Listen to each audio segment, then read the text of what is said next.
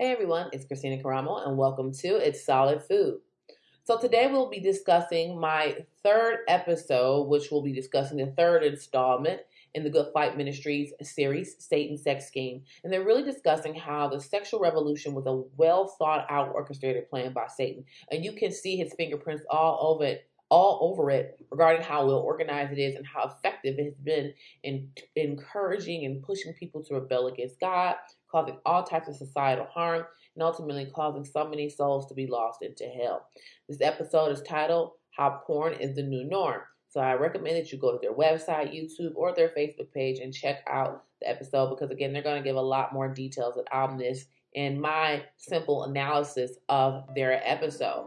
So now, folks, it's time for some solid food.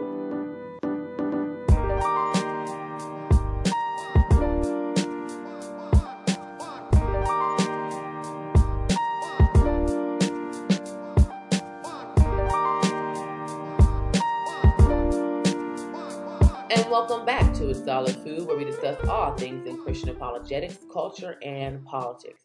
So, as I was saying, that this episode we're going to be discussing what happened or what some I'm going to give some analysis and point out some things that I think believe should be highlighted in the Good Fight Ministries episode how porn is a new norm. So they basically were discussing how pornography is causing all types of problems in society and like next week's episode they're going to talk about how pornography is fueling sex trafficking. And they were just talking about all the social harm all the spiritual harm, and how it's really at epidemic proportions. Um, if you guys are not aware that porn almost like rewires a person's brain, there's research that actually discusses that because it's so addictive. And I have heard reports of men who rather watch porn than have sex with their wives. So this is how problematic it is. Actually, Lamar Odom is recovering from addiction to pornography. And uh, I remember reading an article in the Christian Post, and they he he wasn't um, normalizing or okaying fornication, but he was just simply saying that it could be a woman right next to him, and he would rather watch porn than have sex with the woman next to him. This is how addictive pornography is. And one of the things that is important to remember is that there are other people on the side of that screen. So many people are just like, well, I'm just watching something. I'm not doing anything. Yeah, but you're enjoying other people sinning, you know, and very quickly to a point to that, anytime you always find yourself in the Romans when discussing uh, licentiousness, but just really quick, just to keep in mind, folks, that Romans 1 specifically discusses people enjoying the immorality of others. Um, let's see where, okay. In 30 in verse 32 of Romans 1 it says though they knew God's righteousness righteous decree that those who practice such things deserve to die they not only do them but give approval to those who practice them. So we shouldn't be enjoying other people doing wrong and that's what you're doing when you enjoy pornography and you're engaging in lewd behavior but also, you know, one of the things they've talked about is how pornography has been desensitized. We've been desensitized as a culture that porn is healthy and okay. Like it's a normal part of human sexuality for me to just sit and watch porn and masturbate. Like that's totally okay. It's totally permissible. It's healthy. It's normal. It's part of life. It's a cool thing to do. And that is not okay. That is not okay. And we, as they pointed out in the documentary, that um like a lot of television. You know, they'll get these celebrities on there and they'll make all kinds of jokes about porn and oh yeah, uh-huh, no big deal, you know. So what? It's okay. It's like, and like it's a total healthy experience. And so as a culture, we have come to the point where this type of stuff is okay. I mean, just think about the Kardashian family. Now, they were, uh, uh I guess, I mean, the father was one of O.J. Simpson's lawyers, but the whole show, the whole fame the family got was all because Kim made a sex tape. I mean, just think about that. She had sex on camera, and now you have a uh, tons of people. Oh, so and so have sex tapes. So and so have a sex tape where people are literally releasing sex tapes in hopes to become famous. They are no different than a porn star. Now, they may not do this repeatedly, do this repeatedly, but they do this on purpose. Or like I even think of one of the people for one of the Love and Hip Hop installments in Atlanta. Like her, and I think it was her husband or whoever, they purposely went and produced their own porn tape to just share around with other people to watch. I mean, it's just it's just insane to think, you know, one of my goals in life is to make a sex tape, me and my spouse, and just share it with the world to watch. I mean, it's just such narcissism and it's voyeurism on the part of the public to want to watch that. And, and it's really causing us to treat sex like this cheap thing. We, and it's fueling part of the problem is that we don't look at sex as this special covenant act, expression of love and connection between a husband and wife. It's just something that's just animalistic. You know, it's really animalistic, and that's not how God intended it to be. I mean, there is reproduction in plants, you know, so it's definitely a part of our life, but it should not be put on display because it's far more consequences if I go meet some guy and sleep with them compared to if I go eat an extra hamburger. One they're they're both not healthy, but we can clearly see that eating an extra hamburger and sleeping around are two completely different things, and one causes significant more harm in your life. You know, and so that that's that is that is essentially the problem, and so porn is fueling that, and we'll get to that more in this episode. And one of the things they talked about was the psychological the physical, that people ignore the fact that there's physical, psychological, relational, and spiritual harm with pornography. And one of the things that people don't think about the physical harm. Now, when you do, I read a lot. I had a cousin joke one time that I read like a prisoner. And so, of course, doing this type of show, I have to do a lot of reading and studying on various topics. And so, some of the things that I learn or hear that people are doing, I just choose not to share them because, I mean, it's just kind of really pointless and it's just really grotesque. But some of the things people do while they're watching pornography, the far of pleasure, is absolutely unreal. It's just self harm, and but they get gratification off of it, and so people will harm themselves in the process of stimulating themselves, shall we say, masturbation, okay? Um, also, the psychological harm, as I mentioned, it rewires the brain and it causes people, and also, really quick to the physical harm we'll talk about later, is that a couple of very uh, infamous serial killers talked about their porn addiction and and how it led them to no longer wanting so especially one of the problems now is a lot of porn is very violent so if you have someone who's watching this repeatedly, eventually they're not want to just keep watching it. They're wanna gonna want to do this stuff. So that's another component where it becomes physically consequential when folks are deciding they want to act out the things they've seen and bring harms to other people. Um, so also there's the psychological component. So the psychological component is it, it, it causes multiple things to consider. As I mentioned, it becomes addictive. Nothing should cause addiction nothing anything that causes you to feel addicted to it is by default harmful because it everything should have its proper place regardless if it's something good or bad but then when you're addicted to something harmful then it it really causes um it really causes more harm in addition to the fact that there's also a lot of low it also causes low self-esteem people watching pornography because they you you watch it and you begin to compare yourself to the person on the screen. It's no different than us scrolling. When I say no different in regards of how people compare themselves to celebrities.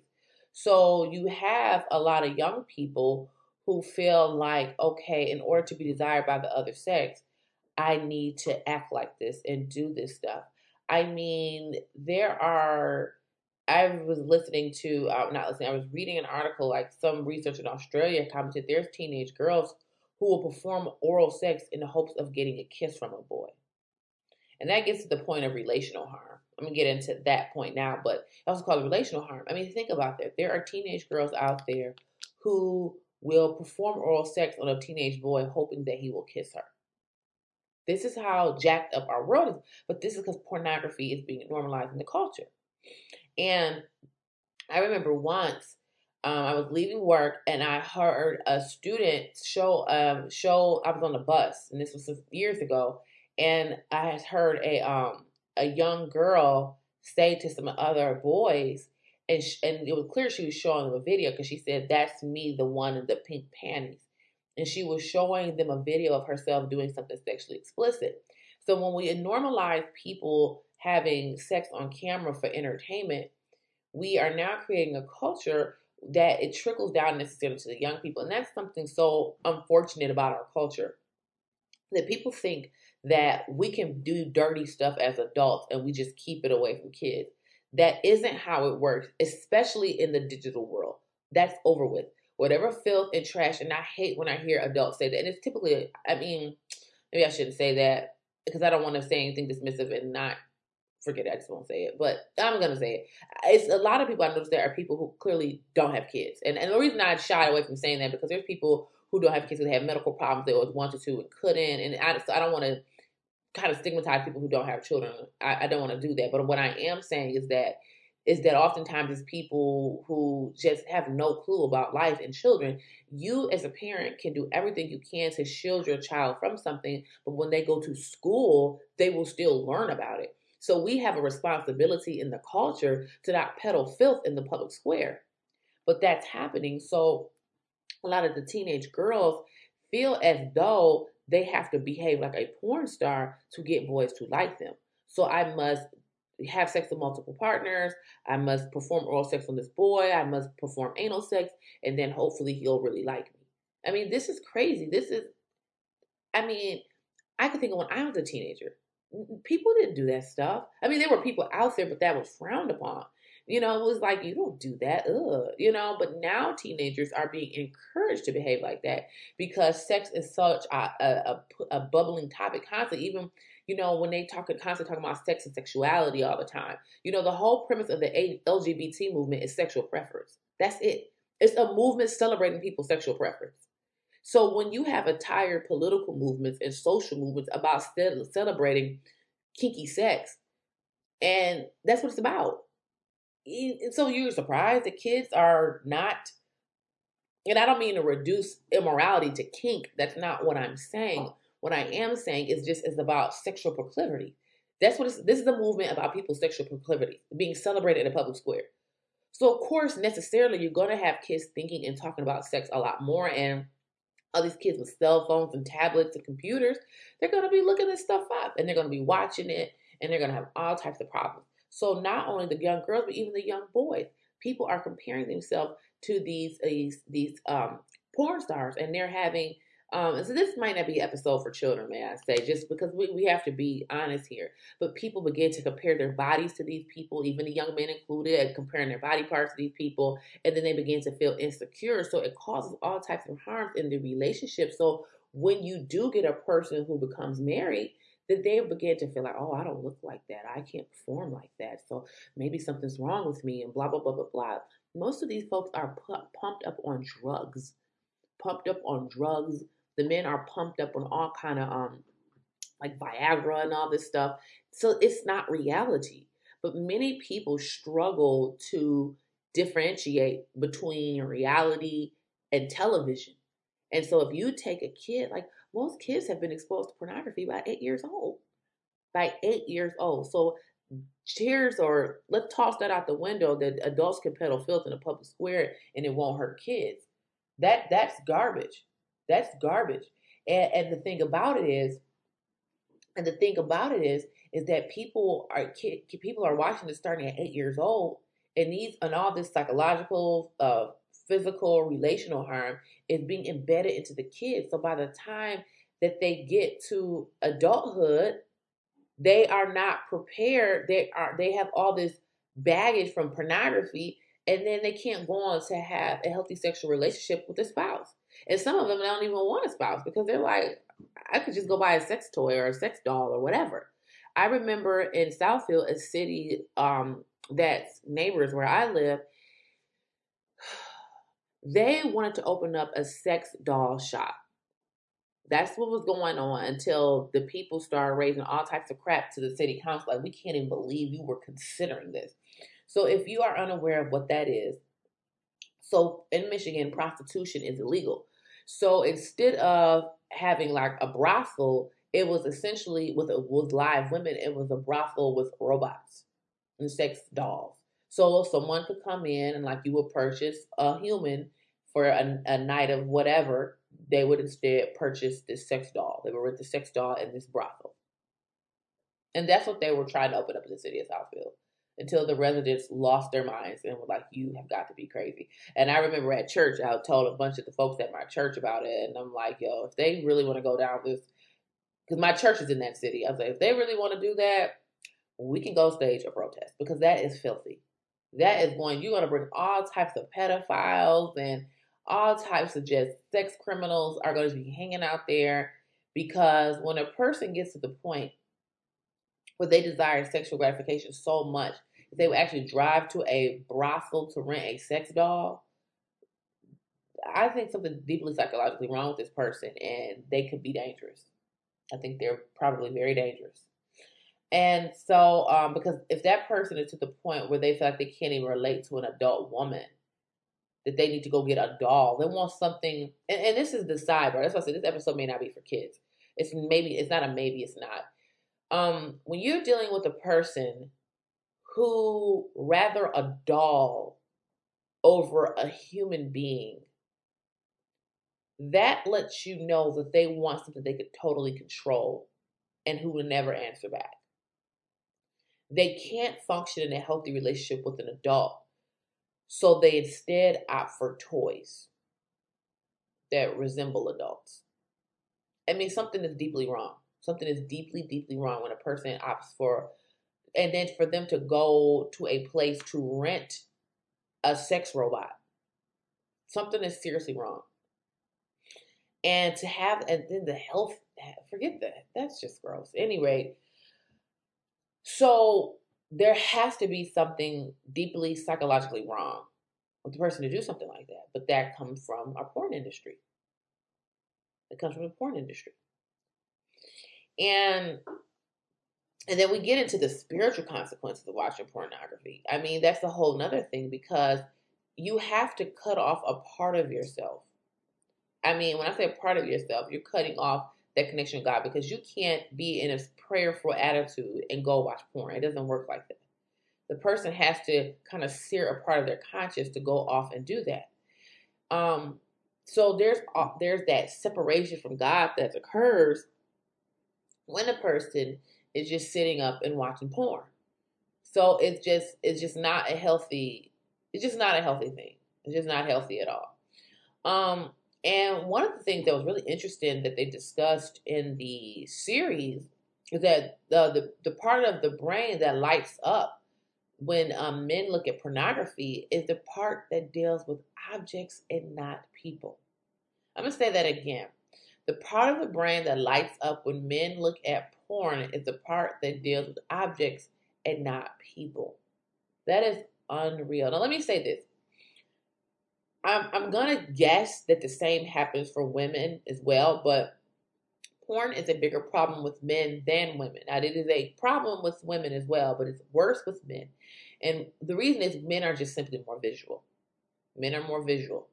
Okay. And so it's not that women aren't visual at all, but it's just men are significantly more visual.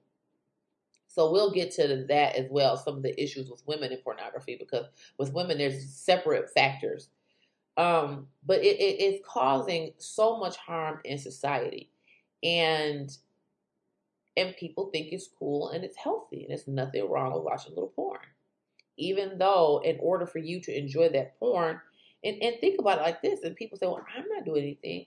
But yes, the people that you're watching are engaging in immorality. And anytime I enjoy or cheer on another person and engaging in immorality, I'm also guilty. And so I should not um I should not ever be excited to watch people break break relationship with God.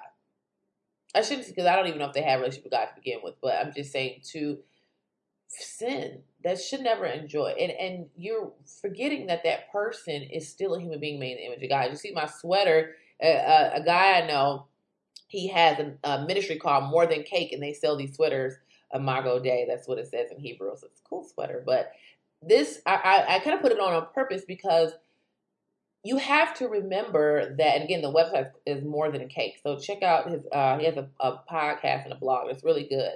But nevertheless, um, these people are made in the image of God, and and we don't see them as human beings made in the image of God who are destroying themselves. We just see them as entertainers. That's not what's happening. These aren't human beings, human beings made in the image of God. And we should never forget that. And that's commonly forgotten in this whole situation because so many porn stars. I would listen to Joe Rogan, and I wanted to bring in some more clips, you know, but um, in his clip it was a lot of cursing and stuff, so I, I didn't want to bring in the clip. But he was talking about how like a vast majority, an overwhelming majority of porn stars or porn actors were victims of sexual abuse. That's just not normal for people just to want to go have sex on camera. That is that's the reason why we wear clothes. Just think about that. It's the reason why we wear clothes. There's just a human nature to cover your body. It is not natural for people to just walk around totally naked. That's not something we do. So the very fact that there have some, the only tribe you might see like uh, some in Bushman tribes where people walk around exposed. Even then, they still cover their crotches. They do. They still cover their genitals. The women may have their breasts out, but they cover their genitals. Something about humans, we just like to cover those parts of our body. And, and, and sex is a private matter. There's a reason why around the world people do that. And you can say, well, they're protecting their skin, even in hot climates. They do this. So the thing about it is people wear clothes. So the the inclination to go have sex in the public square is not natural. It's not natural. And so something is deeply wrong with these people. Something and, and the vast majority have been victims of sexual abuse. Now you got some people who are just they're just out there. They're just out there. They just look they just enjoy or get off or whatever, all that type of thing. You got those kind of folks. But that's not the case for most of the people. And I've listened to uh, testimonies of people who've worked in the porn industry and gotten out, and they're like, you know, all the folks are on drugs, you know. And uh, also, next week's episode, they're going to be talking about sex trafficking many people are sex trafficking victims. So they have them high on drugs so they'll perform. You know what I mean? So it just, a piece of that person is losing and it's being lost and they just like can't help it because I mean they can't help it. A part of them is lost and they just gotta use drugs to keep going. So when you're dealing with people who are sex abuse victims, a lot of them are drug addicts, a lot of them are alcoholics. Why is that a problem in that industry? Why are so many sex abuse victims in that industry? Why are of these people addicted to drugs and alcohol? It is very clear because you have to be something seriously hurt and broken in you to do that. And number two, many of the people to continue on, they have to get drunk and high. And, and that's another thing that people need to remember before you go and join pornography. As many of the people are being severely abused on these sets. So you may watch, like just like an actor or an actress, okay, like a regular movie. They might shoot an entire scene for two hours. Who has sex for two hours? So these people are literally being, that's why they're on drugs, so they can keep performing for hours and hours and hours and hours and hours. So it's, it's a very abusive industry. I could read, shoot a scene of me saying a line for an hour, two hours, but who's going to have sex for two hours straight? If not more. Hours and hours and hours and hours and hours. And, and folks just like, I don't care. It's fun for me. So remember, these are people made in the image of God, and it's really a sad situation. Another thing they pointed out in the series is they quoted a TED talk that our country is kind of hypocritical because prostitution is legal, illegal, but pornography is legal. So how is pornography really any different from prostitution? It's not. It's not. People are paying to watch other people engage in sexual sin. It is absolutely no different whatsoever. How? It's not. It's no. It's not different in any way. And we feel like since we're watching it, it's no big deal. And that simply is not the case. Now, How do we get to a point in our culture from a spiritual component to where we thought this was okay?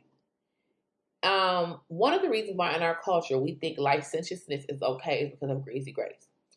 Now, just because a person is a Christian, um, that doesn't mean you're going to be perfect. As I said, the Christian life is not one of perfection, but of repentance. Just because you're a Christian doesn't mean you're going to be perfect. You're not going to make mistakes. You're not going to do wrong stuff. However, the rapid pornography is clear a result of a great falling away from Christ. One of the problems in our society is this greasy grace. Because there's a lot of Christians who watch porn and think it's no problem. Um, I'm gonna start, and, and, these are some scriptures they pointed to in the series. So again, check out the Good Fight Ministries this series. And again, I'm doing a discussion on their series called uh, I gotta look again called porn. How porn is the new norm. So check it out. Um, they pointed to Jude one four where it says, and what's interesting, they pointed out in the series that typically when um, not every time, but typically when the scripture talks about immorality, specifically, they're also talking about false teachers at the same time. That's an interesting point because I'll get to that in a second. But it says, For certain people have crept in unnoticed who long ago were designated for this condemnation, ungodly people who pervert the grace of our God into sensuality and deny our only master and Lord Jesus Christ. And that's the thing. See, Jesus didn't die for you to be comfortable sinning. Let me say that again. Jesus didn't die for you to be comfortable sinning. And that is a massive problem. That many people feel like, oh, well, God knows I'm crazy, or Jesus knows He forgave all my sins, so whatever. Like, oh my God, that is absolutely ridiculous. And some of these details I'll I will leave off of this story because it's someone I know personally. But I was talking to an individual who was telling really kind of this sordid story. And then shortly after the sort of story, the individual mentioned about their prayer life. And I'm, I mean, I was sitting there eating chicken wings, looking at this person, and I have to almost put my wing down. Like, what? And and this wasn't, this isn't my friend. This is like an, a, a, a, not even an acquaintance. Just someone I know through another person. And I didn't say anything because this person isn't my friend. So I just kind of like, you just sat and told this filthy story, then you about your personal sex life, then you talk about your prayer life. And so I didn't say anything. I but I think my face said everything. And my face was like, What? And so then this is the kicker part. Because of my facial expression, the individual started talking about, oh, well, God knows I'm crazy. God knows I'm a mess. You know, God knows I got issues, and you know, God knows I'm not perfect. And I'm just sitting there like, excuse me, you know, and and that was that happened maybe about six years ago. And so at the time, I wasn't at this. I, I didn't feel comfortable. I guess like com- challenging a person on that. Like, wait a second, you claim you're a Christian, but yet you think this licentiousness is okay, and then the excuse you use to justify it is grace. Like, are you kidding me? So I wasn't at that moment, at that space yet to, to challenge. And I don't want to say confront because it's not about confronting people, it's about challenging people so they can walk walk right with God. But it's because so many churches just preach grace, grace, grace, grace, grace, grace, grace. And it's like this. And I tell people this. If you go to a church that doesn't condemn sin and doesn't talk about hell, you need to run from that church quick, fast, and in a hurry. Because that is not a church of God. That is of Satan. And I, and I stand by that statement because the, per, the purpose of the church is to help people walk right with God. I'm going to say that again. The purpose of the church is to help people walk right with God. That is it. Now, I don't want to say that is it as though they can't do other things, but that is their number one objective. Now, I'm not saying you can have some money classes to help people learn about getting out of debt. I'm not saying you don't have fitness classes or healthy eating classes at the church. I think churches play a really important social role in helping the community. So I don't see anything wrong with the, the church doing that. However, when you have churches that are more concerned with your victory in this life, and that's what's happening with a lot of the prominent pastors. Come on, Holy Spirit, help me out. That's what's happening at the churches, the prominent pastors. They're not over here calling out the culture. They're too busy trying to help people have their personal victory and breakthrough in this life. And the scripture tells us specifically don't lay up your treasures where rust, uh, rust and moths consume, where thieves break in and steal. Lay up your treasures in heaven. And you got so many pastors focused on that. And then when it comes to sin, they just want to say, oh, well, Jesus forgives you. Well, yeah, but you're abusing grace. Romans 6 talks about that. Jude 1 4 talks about that. Grace is not a license to sin. Grace is to make me know that I'm free of sin, to know that I'm forgiven by God. Not that I could just sit up there and just do any and everything. That's what's wrong with the culture. Church is weak. Church is weak. They don't stand up. I, I tell you all the time. If I was a man, I wish I could be a, pastor of a church. I mean that. I mean that. That was what I was called to. But here I am. Because I just can't understand where are you at leadership in churches? You know, and I and I shared this with you guys some time ago. Excuse me. But I was sitting. I I, I, I told you about the sex education board um, business in Detroit, and just a, give you a, a quick. If you ever want a quick, um, an idea of how ridiculous the church, the condition of the churches in America. One of the people on the board uh, was uh, they had a clergy member on the board, and I, and so as I'm frustrated with some of the stuff going on on this board, I said to myself, okay, well maybe I can reach out to the woman that's the the clergy on the board who happens to be a woman. And I'm like, okay, this should be interesting. And this is what it said. Now I went, I was trying to find her contact information. And so I looked her, I looked her up on Facebook. And I saw some questionable things, and uh, you know, she was supporting all these liberal politicians. And I just said, okay, there's so many people who literally will say, oh, yeah, I believe the Bible is true. Yeah, blah, blah, blah, blah, blah. And they will sit here and back people who kill children. I'm like, okay, whatever.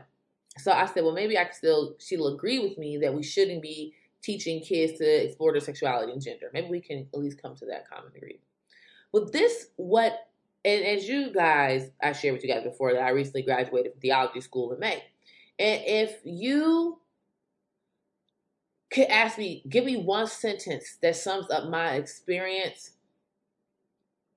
it would be my closing line for my um, podcast to be brave and bold because the gospel of Jesus Christ must be told. That that is what I would sum up my theology school experience with that one line because I remember my teacher, one of my professors, Kevin Lewis, uh, said that like when he wakes up every day or something like that, he asks himself a couple of questions like, "Is hell real? Is Jesus the only way?" He asks, and it's not that he has to remind himself like I need confirmation, but it's just for him to direct his day, knowing like, listen, there's souls out there who need saving, and I need to be about my father's business. That was like the premise of what he was saying. That this is this lady's if she could sum up her theology school experience, this, this is what she said. Sexuality in the black church toward a whole liberative ethic. Come on, Holy Spirit, help me out. That that let me read that one more time for you. This was her sentence from her theology school experience. This is what she said to sum up her theology school experience under her under her LinkedIn page to explain or summarize her theology school experience sexuality and the black church toward a whole liberative ethic. So basically, sexual rebellion and licentiousness. Okay, Jude 1 4. Jude 1 4, thank you very much. That's all she. What? That's your experience? Sexual liberation? Are you kidding me? In our society, liberation is now synonymous with rebellion. And she just gonna lead a whole lot of folks straight right on into the pits of hell. The purpose of the church has shifted. No, and the way people are functioning. The purpose of the church has not changed. We've just bastardized what God has made. That's what's happened. That's what's happened. And it is disgusting. And so when you get a church more concerned with the worldly pleasures, necessarily you're going to get heresy coming in. Because they're no longer focused on their call, which is Matthew 28 18, 18 through 20. That's what our focus is, not ooh, sexual liberation in the church. Oh. Ooh, Jesus, help me now, Father. Help me, help me. And so, and one thing that needs to be remembered too, for people, if you are in the ministry in any capacity, whether you function as a teacher, a pastor, you need to remember this. James 3 1 says, Not many of you should become teachers, my brothers, for you know that we who teach will be judged with greater strictness. So when you have people leading folks astray and presenting false information, that should really give us an indication, or that should remind you that they will be judged hard. Anybody who God has called in capacity of the ministry, a teacher, pastor, whatever God has called you to do, for specifically, and we are to serve in the kingdom of God, no matter what our roles. But if you specifically have put a, had a calling put on your life to function, to spread the gospel in a particular capacity specifically, you have absolutely no business deviating from scripture, not one iota. And God knows your heart. He knows the difference between people who maybe mis- misinterpret things. I'm not. I'm sure I've said things incorrectly or didn't quite say things uh, clearly, or maybe I misinterpret or misunderstand some scriptures. That's everybody. There's no way you could think that sexual liberation, a liberative ethic for human sexuality, is somehow your synopsis from theology school. That that's I mean, even I've talked about the importance of their scripture that, that shows that God wants us to have an enjoyable sex life, but within the context of marriage that's that's something that we need to understand because the culture wants to push this narrative that Christians are just these miserable folks who want to make life miserable and can't enjoy sex. That's not true. We're just saying, like I said last week, it's like a fire. Fire in and of itself is a problem, but when you don't have boundaries around a fire, it's destruction. When you have boundaries around a fire, like a fireplace or a barbecue pit, it's it's wonderful. And so that's the same truth. But that wouldn't be my entire study for theology school. Like what? That's ridiculous. So just just keep that in mind. And then, two, while you have these pastors and churches downplaying the reality of sin, the Bible is very clear. So, really quickly, in First Corinthians 6, 6 uh, 9 through 10, very uh, quickly, it says, just so we're clear, just so we're clear, that this is a problem. And anyone trying to downplay this is working for Satan. I don't care if they call themselves a pastor. I don't care if they call themselves a preacher, prophet, apostle, evangelist, blah, blah, blah, blah, blah, blah, blah. I don't care how many theology schools they went to and how much they say they know the Lord. If they are advocating for sin, the Bible clearly told us is a sin. That is very obvious if you think about it for two seconds that it's a sin. They are working for Lucifer. They are of their father, the devil. They are totally working for Satan. Stay away from those folks. Anyway, so First Corinthians 6, 9 through 10. Uh sorry. Okay. It, let me start actually at 8. But you yourselves wrong are defraud, even your brothers. Or do you not know that unrighteousness un, the unrighteous will not inherit the kingdom of God? Do not be deceived. Neither the sexually immoral nor the adult, idolaters, nor adulterers, nor men who practice homosexuality. And as we know, that equals female. Just happen to be talking about men, but it's also a sin for women as well. Nor thieves, nor the greedy, nor drunkards, nor revelers, nor swindlers will inherit the kingdom of God. And such were some of you, but you were washed, you were sanctified, you were justified in the name of the Lord Jesus Christ and by the Spirit of our God. And so that's what's so beautiful is that as, and that's something else I know is where this in Corinthians, Ephesians, Galatians, whenever Paul writes calling out immorality, he always reminds them that you were like that. You did some of this stuff, but you were washed clean by the blood of Jesus. And that's what you have to remember. You were washed, no, you were, let me say this correctly. You were justified by the blood of Jesus you will clean by the Holy Spirit. So clear. But the thing about it is, you the thing about it is, is I don't care what you've done. Like I said, there's entire ministries that are devoted to helping people who are in the porn industry, whether the actors, producers, directors, whomever. There, I don't care what you have done in your life. Nothing is too big for God. You're never too far that you are too close, that you ain't close enough for Jesus. Do you understand me? And so that's the thing that I love about scripture is that Paul calls out all of these sins, adulterers, homosexuality, drunkards, revelers, all this stuff. And he said, and so was some of you. Some of y'all did that stuff. But no more. You were forgiven by Jesus. But Paul is reminding them do not be deceived.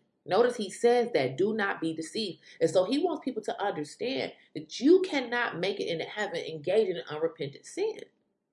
So when you got these preachers and pastors acting like sin is okay, they are straight, they are straight from the devil to me, they're worse than Satanists.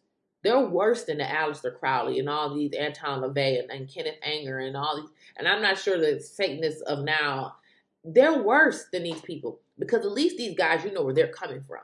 They say who they are, what they're about up front. But these people are really more like Lucifer because they're masquerading as angels of light. They're masquerading as servants of God when they're really servants of the devil. So they're more dangerous. They're even worse. They're even worse. And Paul is saying, don't be deceived. Don't get tricked. Don't get it twisted. That if you engage in unrepentant sin, you will go to hell. And that's a non-negotiable. And, and so you when you have pastors and the like, and preachers and ministers saying otherwise, they are working against God and therefore of their father, the devil. And I stand by that statement. We don't have time to mix words with. And, and, and, and with the culture going in the direction it's in, we do not have any time to mix words and not call this mess out as we should because it's costing people their souls. I mean, we have enough of a battle as it is when you had churches doing their jobs. And now they're making it even worse. The culture is getting worse. Also in Ephesians 5 5 through 8, it says, For you may be sure of this, that everyone who is sexually immoral or impure, or who is covetous, that is an idolater, who has not inheritance in the kingdom of Christ and God.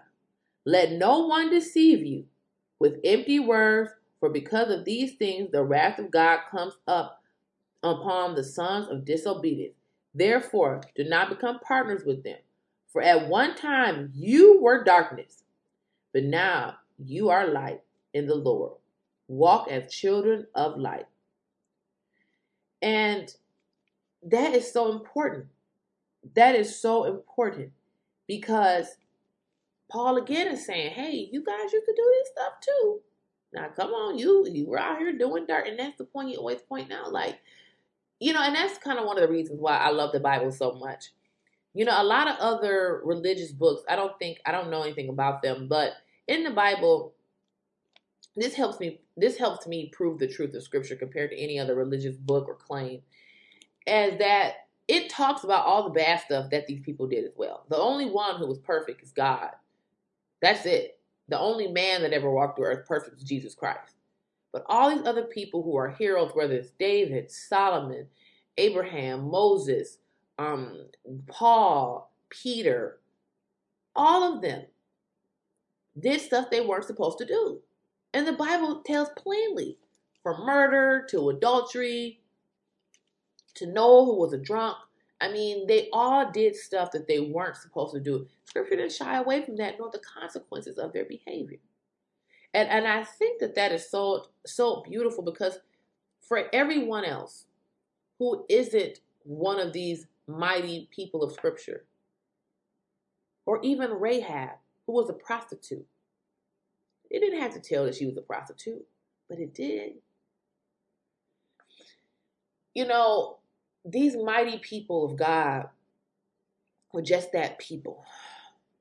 And the scripture makes reminds us that no matter what we've done, it's not too big for God. And that's one of the things. And so while it's letting us know that nothing we have ever done makes us is too big or makes us too far from God. We're also reminded, we're also reminded that if you don't repent, you will not inherit the kingdom of God. You will go straight to hell. And that is not not anything to mess around with. But also, as I mentioned earlier, remember that when the scripture re- re- calls out to sin, it's always mentioned talking about false prophets. That should let you know that one of the major problems as to why sexual sin is is is becoming such a problem in our culture is because the church isn't doing its job. And Paul even knew then that there would be teachers who would act like sin is okay, that grace is a license to sin, and it is not. And one thing that I wanted to, one last thing I wanted to point to to, to keep in mind when people are looking at sexually inappropriate content is that you're we are the body of Christ as a Christian. We are the body of Christ, and we're bringing the members of Christ with us when we engage in immorality. But really quick before I get to that, I just want to read from James. Oops, I'm in Second Timothy. Sorry, I want to read uh, James really quick, four through six. James four, four through six, and it says, "You adulterous people." Do you not know that friendship with the world is enmity with God? Therefore, whoever wishes to be a friend of the world makes himself an enemy of God. Or do you suppose that it is not no excuse me, that it is or do you suppose it is to no purpose that the scripture says he yearns jealously over the spirit that he has made to dwell in us, but he gives uh, gives more grace. Therefore it says God opposes the proud, but gives grace to the humble. Submit yourselves, therefore, to God. Resist the devil, and he will flee from you.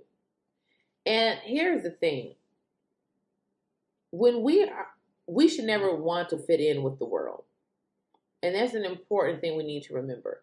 We never want to fit in with the world. And anytime the world is celebrating you, I'm not saying anytime, that's that's a, a stretch, but I feel in the church that so many pastors are concerned with getting the world to like us. People like TD Jakes, who I just do not listen to at all. Um, I think many of these people get so caught up in in wanting to get in with the culture because and I don't think people's initial intentions are because they're bad.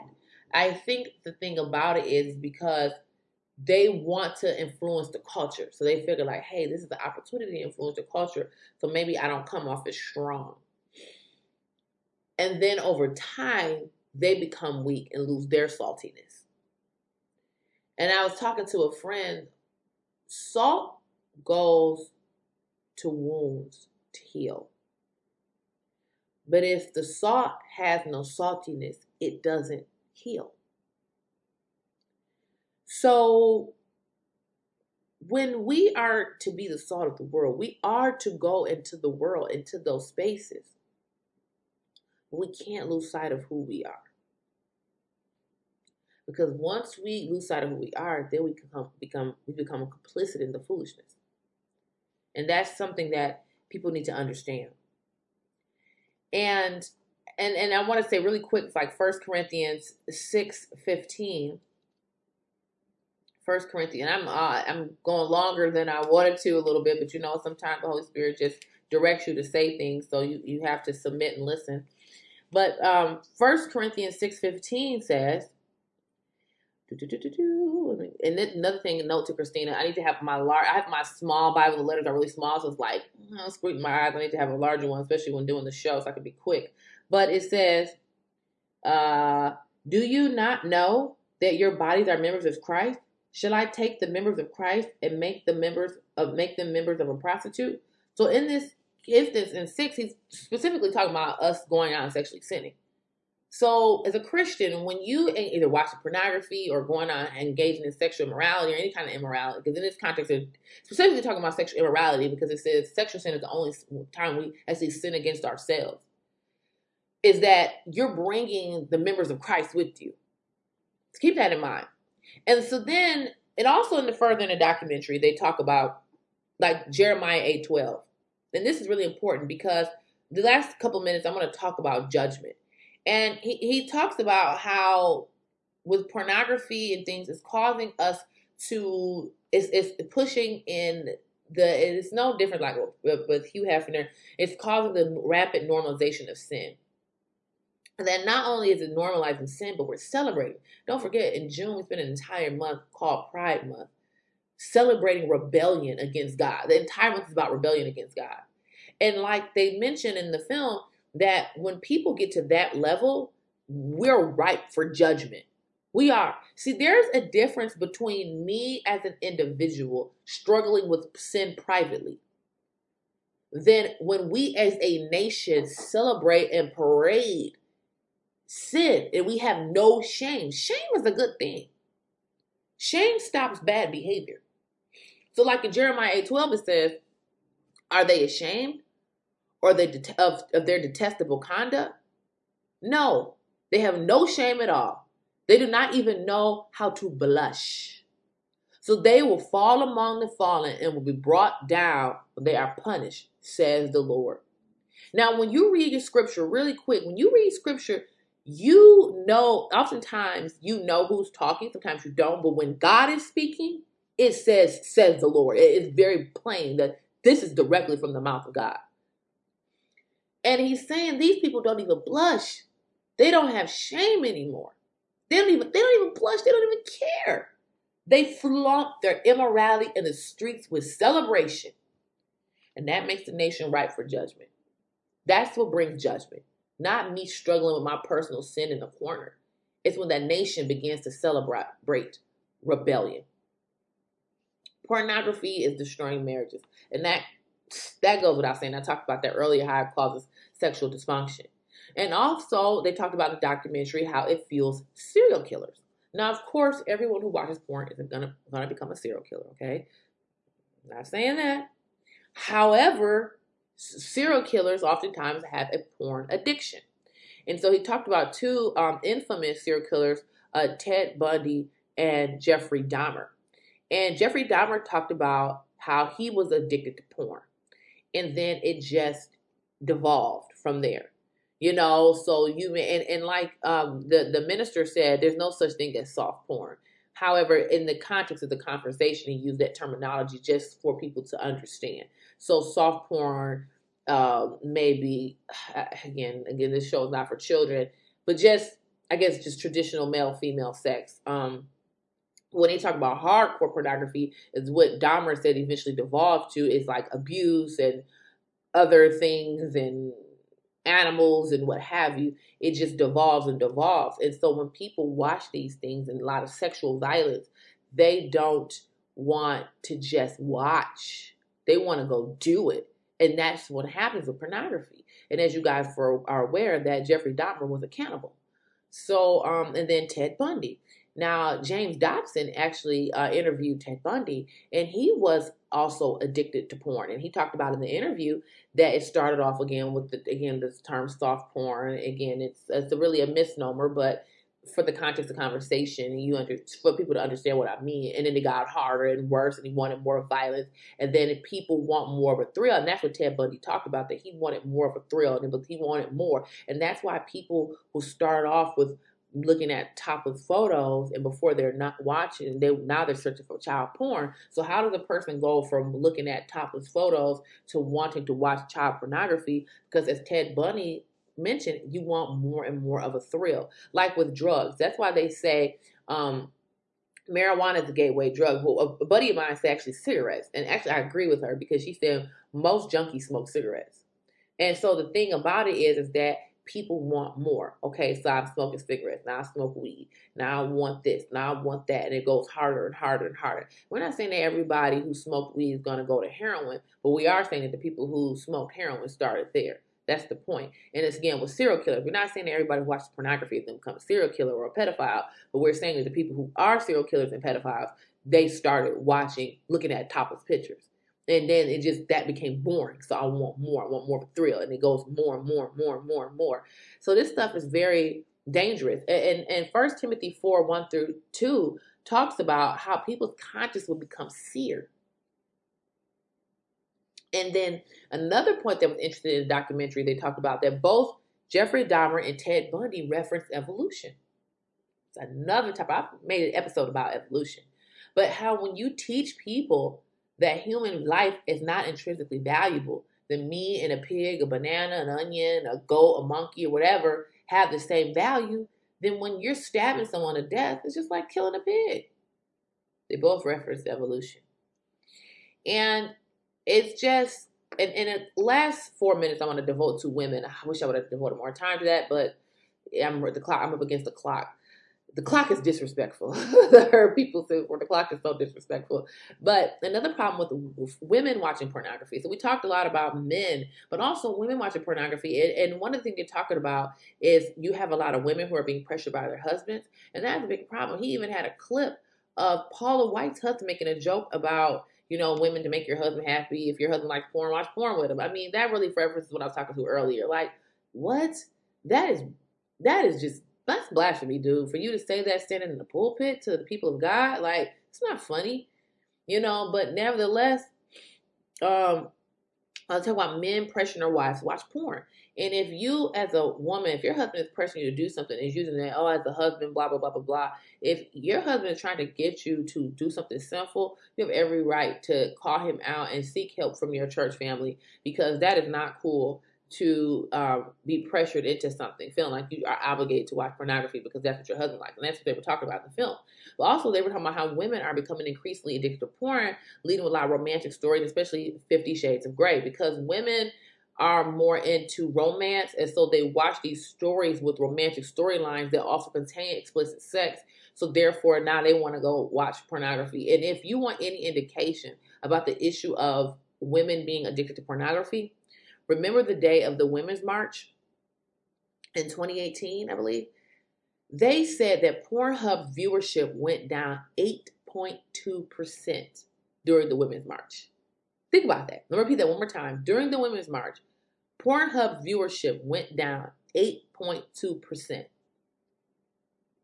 Because these ladies are addicted to porn. And they were too busy champing to kill their children instead of the blood of their children so they could live sexually promiscuous lives that they didn't have time to watch their porn. Folks, we need to guard our heart. We need to guard our heart. It is a, ma- a massive problem in our culture.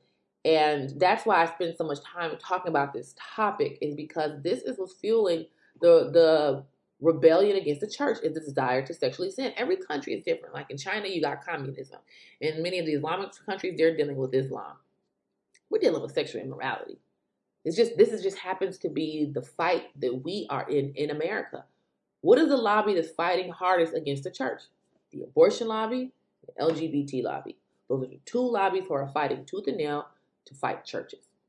Because again, when you have the Holy Spirit dwelling within you, or when you are in relationship with God, it's so difficult to just go and kill your baby or engage in immoral sex. And and with the church spreading our message, it gets in the way of what they're trying to spread, which is just rampant debauchery and licentiousness. And so, of course, if you're a licentiousness lobby, I call them the immoral, immoral lobby. If you're part of the immorality lobby, of course you're going to hate a group of people who are telling folks don't do this stuff because we get in the way of their power. But remember, we are to guard our heart, and ultimately, we are part to love and pray for these people. We're not to hate them. We're not to find them disgusting. We have to remember that they are imago Dei, they are made in the image of God, and we're going to love them and pray for them and never forget our purpose. So thank you for choosing or choosing to listen to Solid Food. I'm on all major podcast platforms. You can check me out on YouTube, Facebook at the Kristina Karamo Project. I'm on Instagram at Karamo the Great. That's Karamo the G R and the number eight. And make sure you like, subscribe, and share. Tell a friend. Tell a friend. Share my podcast. I want to get to a thousand subscribers. At least can I get there? On my YouTube? Can I can I get can I get a thousand reviews on my podcast for on Apple? Can I get that? That would be nice. So um thank you so much. Uh, God bless you all. And remember to be brave and bold because the gospel of Jesus Christ must be told. Toodles.